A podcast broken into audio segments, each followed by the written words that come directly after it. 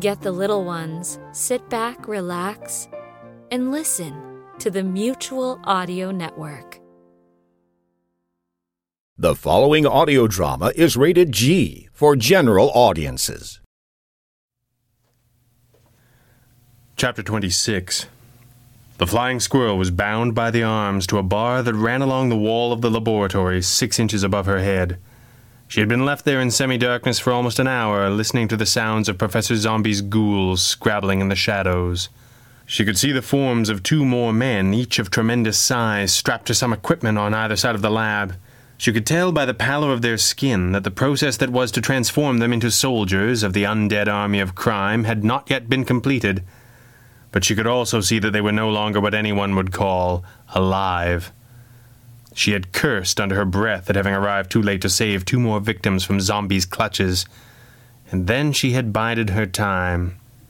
Kit wondered if the silent treatment was meant to unnerve her, or if her captors genuinely had no idea what to do with her. She had fallen through the floorboards ahead of the explosion that brought down the ceiling, fallen hard, and hit the solid floor of the basement below with a force that had knocked her cold.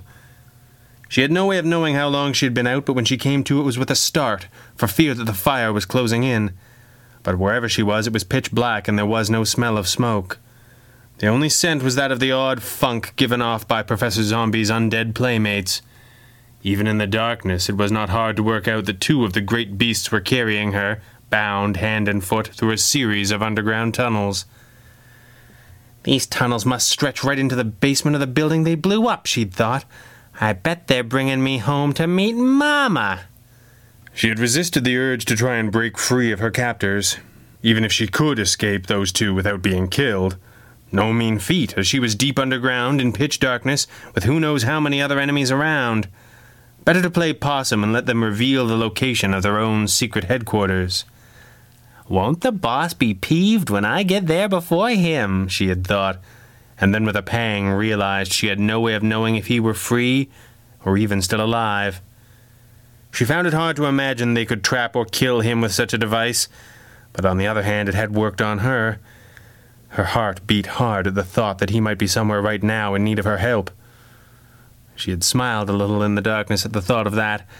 Helpless he wasn't, even with his broken ribs, which history suggested he would never mention again, no matter how much they hurt. Besides, she was the one being shanghaied by two undead minions of organized crime. She thought it best if she tried to worry about herself and let him do the same. If he knew she'd been taken, he would find her somehow. If he knows, she had thought, he might think I'm. The image of the red panda thinking her dead was almost too much for her. She had almost betrayed herself with a gasp, but her captors had lumbered on at tremendous speed through the pitch darkness.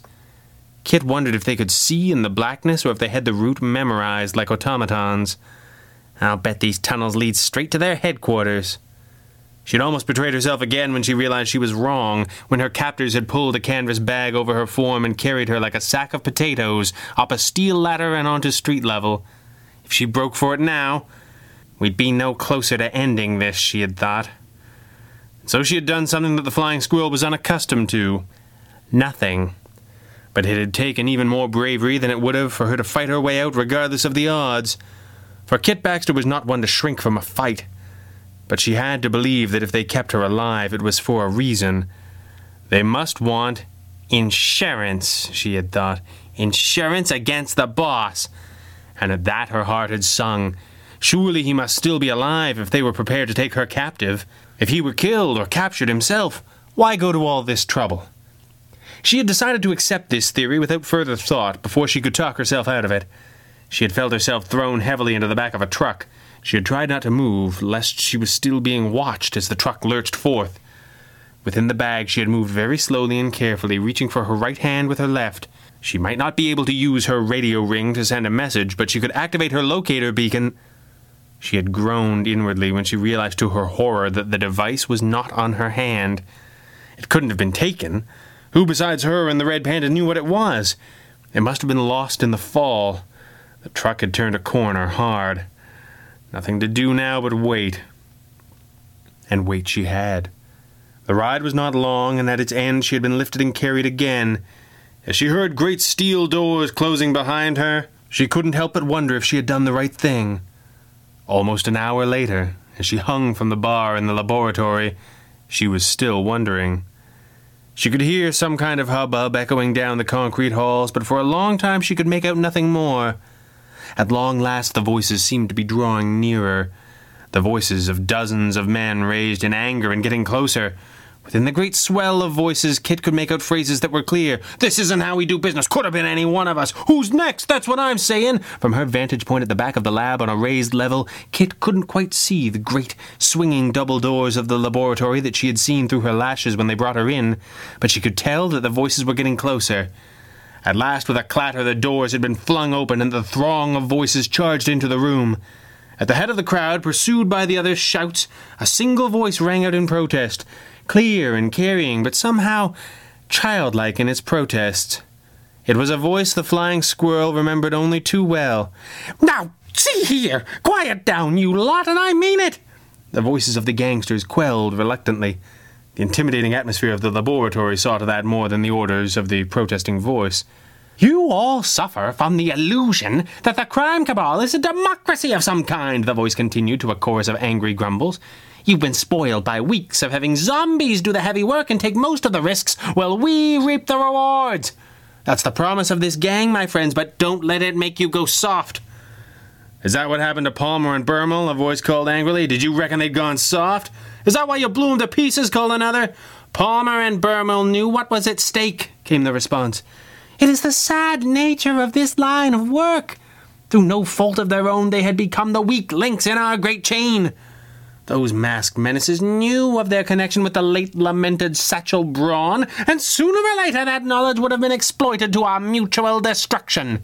They knew, knew, that it was up to them to make the situation right or to die trying. He finished on a somber, almost grief stricken note. They gave their lives that our enterprise may thrive. Kinda leaping to conclusions, aren't you, sir? Another voice came to Kit's ears. The police band radio said there were bodies, but never how many or who. How do you know Mitch and Case are dead? Unless you know full well that nothing and nobody could have survived that blast. There was another general murmur. Of course, the childlike voice protested in a note of panic. I live in hope that our comrades in arms will return to us unscathed, but in the end, I was only following orders, just as each of us must. Orders? What orders?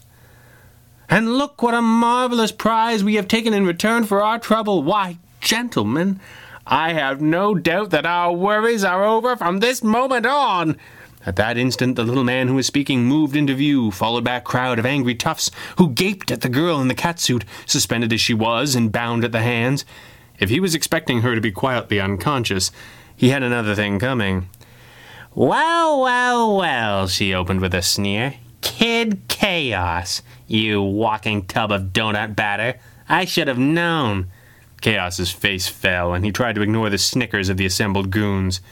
My dear flying squirrel, I trust you slept well, he smiled.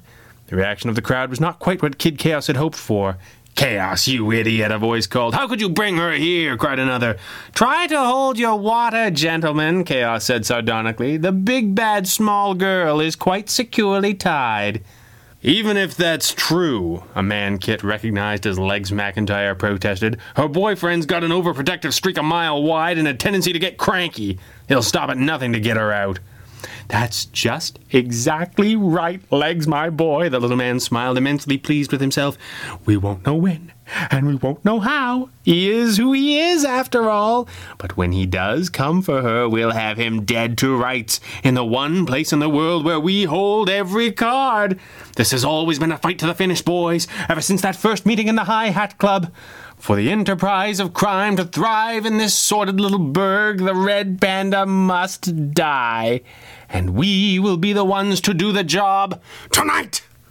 If Kid Chaos expected cheers, he was disappointed. You idiot! One gangster yelled. You've murdered us all! Another said, fingering his pistol. Kid Chaos raised his hands in protest. I was only following orders, he cried.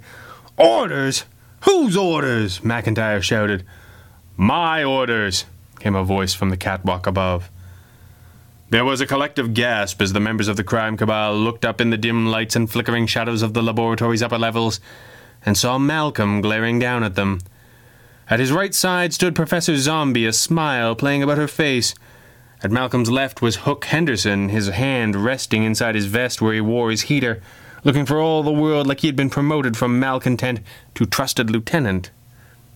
There was a buzz in the room below. Few had seen their chief since the confrontation in this lab days before, and fewer still had heard his voice. But it rang out now, calm and even, across the lab. I ordered that the prisoner be brought here, Malcolm spoke again. But, but, Mr. Malcolm, McIntyre was startled, won't this just bring the red panda down on our heads? I ordered that the prisoner be brought here, Malcolm said again. I ordered the trap that finished Bermel and Palmer. It was the cost of doing business. There was a smaller, discontented buzz among the crowd of toughs. Finally, one lanky young gangster in the crowd stepped up on the platform. Well, if that's the way it is, he said, drawing close to where Kit hung, I'm going to see what this little gal's real face looks like. Before anyone could cry out to stop him, he had drawn close to the flying squirrel and laid his hand roughly on the front of her cowl. He meant to tear the mask off and keep it as a trophy, but got a rude surprise instead. As he tripped the security device in her mask, a powerful electrical charge ripped through the young gangster's body. Protected by the shielding built into her costume, she only laughed in delight as the racketeer screamed in pain, smoke rising from his hand and arm. At last, the charge cut out automatically to conserve power, and the lanky young man fell to the floor in agony.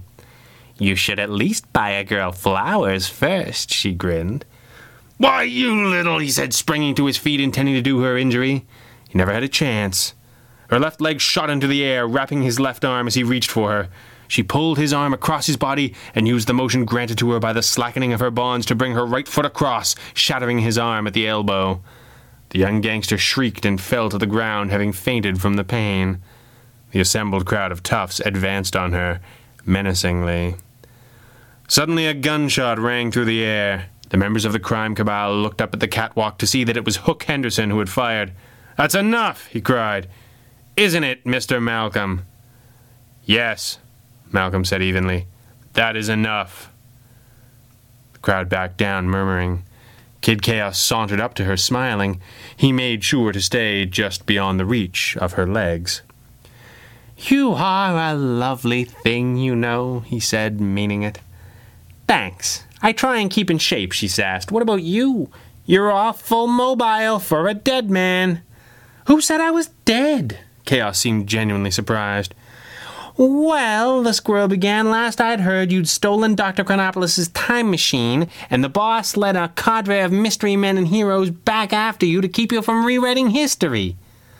Ah, yes, he smiled as if recalling a pleasant memory and they wrecked your machine and left you drifting between times, which sounded kind of dead to me. Yes, Kid Chaos agreed. For a while, I would have quite agreed with you. It took me longer than you could possibly imagine to get free and return home.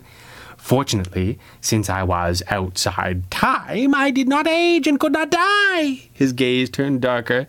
I have had a long eternity to contemplate my vengeance against your red panda. And these bungling fools will provide me with that at last, beginning with you, my pretty. Beginning with you. She smiled coyly at the supervillain. I wondered why you were slumming like this. Something caught her eye, a raised area under his shirt near his heart. You wearing some new costume jewelry, Chaos? Wired up to what passes for your heart for good measure? Such an observant girl, he smiled. You can't imagine I'm going to tell you what it's for. At that moment, Professor Zombie glided up alongside Chaos and regarded the flying squirrel with a cold, passionless gaze. Kit met Zombie's eyes, and a smile began to play about her lips. She looked from Zombie to Chaos to the device hidden on Chaos's chest. At last she began to laugh. Ha ha ha ha! What a swell nest of crooks, she said, gasping for breath through her chortles. What teamwork! What's next? Chaos sneered and turned to the professor. Lots of spirit, hasn't she? Full of life? Professor Zombie smiled at last. She is indeed. She is indeed. Zombie showed her teeth. Why don't we fix that?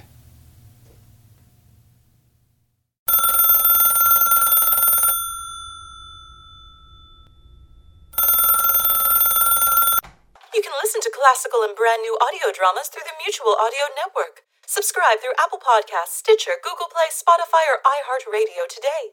There's eight different podcasts, one for each day of the week and genre, and the Mutual Audio Network broadcast feed so you don't miss a day of your favorite shows. Subscribe to Mutual Audio tonight. Good night.